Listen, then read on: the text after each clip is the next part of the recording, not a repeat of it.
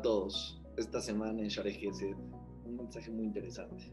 Como ustedes saben, esta semana fue el Yortzai, el aniversario del fallecimiento del gran tzaddik y un genio, un sabio muy grande de la Torah, Rabbi Israel Misalant. Este fue un jajam que revolucionó el mundo de la Torah porque en su tiempo inició un movimiento de desarrollo humano y de crecimiento personal y despertó a miles de personas a hacer mucho hincapié en estudiar Torah, de manera que la Torah pueda transformar tus cualidades, tu visión del mundo, tu forma de ser, que sea no solamente la sabiduría de la Torah, sino que se integre a la vida de las personas. ¿Cómo inició este movimiento que transformó y hasta hoy tenemos los frutos de ese movimiento impresionante que hizo en su tiempo? Los grandes rabinos de las últimas generaciones tuvieron una influencia tremenda de ese movimiento de desarrollo humano y de crecimiento espiritual que él generó en su época. Su, su movimiento estaba basado en el trabajo personal de las cualidades de las personas a través del pensamiento profundo. ¿Cómo empezó todo? Me contó mi jajam de hoy hablé con él en la tarde, Rab Kovalevsky, el jajam, el Rosh Yeshiva la Yeshiva de jajam muy importante, me platicó una historia muy interesante. En la época de Rabisel Misalander, había un zapatero, un zapatero que vivía al día, apenas tenía para comer y recibió una herencia que no tenía esperada y empezó a invertir el dinero y le empezó a ir bien y empezó a hacer negocios y se convirtió en una de las personas más ricas de la ciudad. Hasta que su hijo tuvo el privilegio de casarse con la hija del rabino de la ciudad. Hicieron una boda hermosa, invitaron a muchas personas. En el momento que estaban en la jupá, en el casamiento, una de las personas que estaba ahí, que estaba con celos, con envidia, que este zapatero se convirtió en una persona rica, que su hijo se estaba casando con la hija del, del rabino de la ciudad, que a mitad de la boda se quita esta persona malvada su zapato, esta persona corrupta su zapato, se acerca y le dice, disculpe, una pregunta, ¿este zapato tendrá arreglo?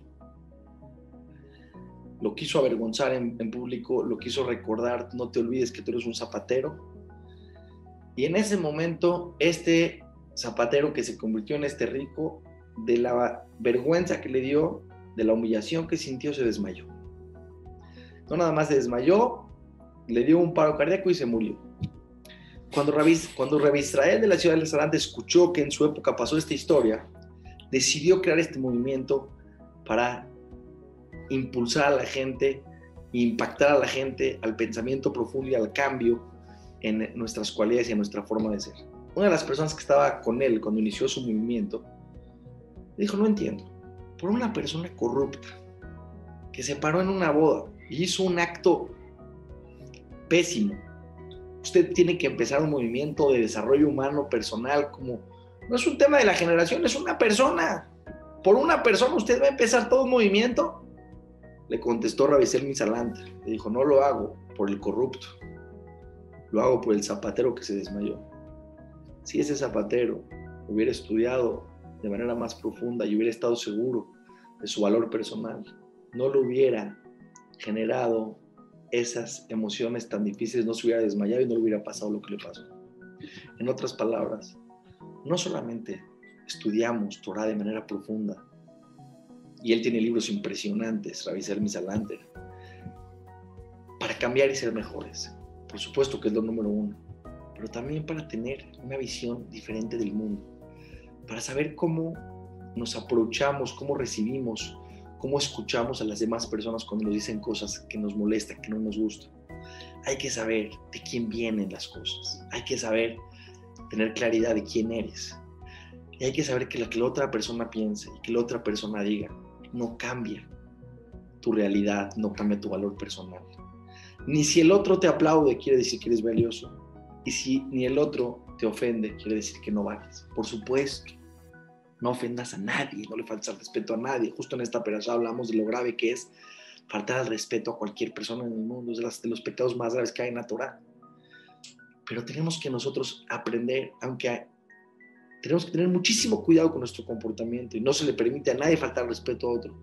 Si te llega a tocar a ti, que alguien te dice algo incómodo, tienes que saber cómo tomarlo, tener distancia, tener perspectiva, saber entender que hay seres humanos que tienen envidia, que tienen enojo, que tienen malos momentos.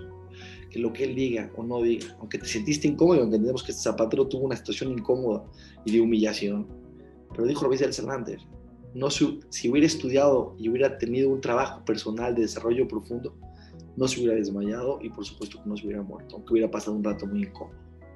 Tenemos que saber que el estudio nos lleva a tener una calidad de vida, no nada más en nuestro comportamiento, sino en la manera como percibimos lo que escuchamos de las demás personas. En una semana increíble, todas las bendiciones.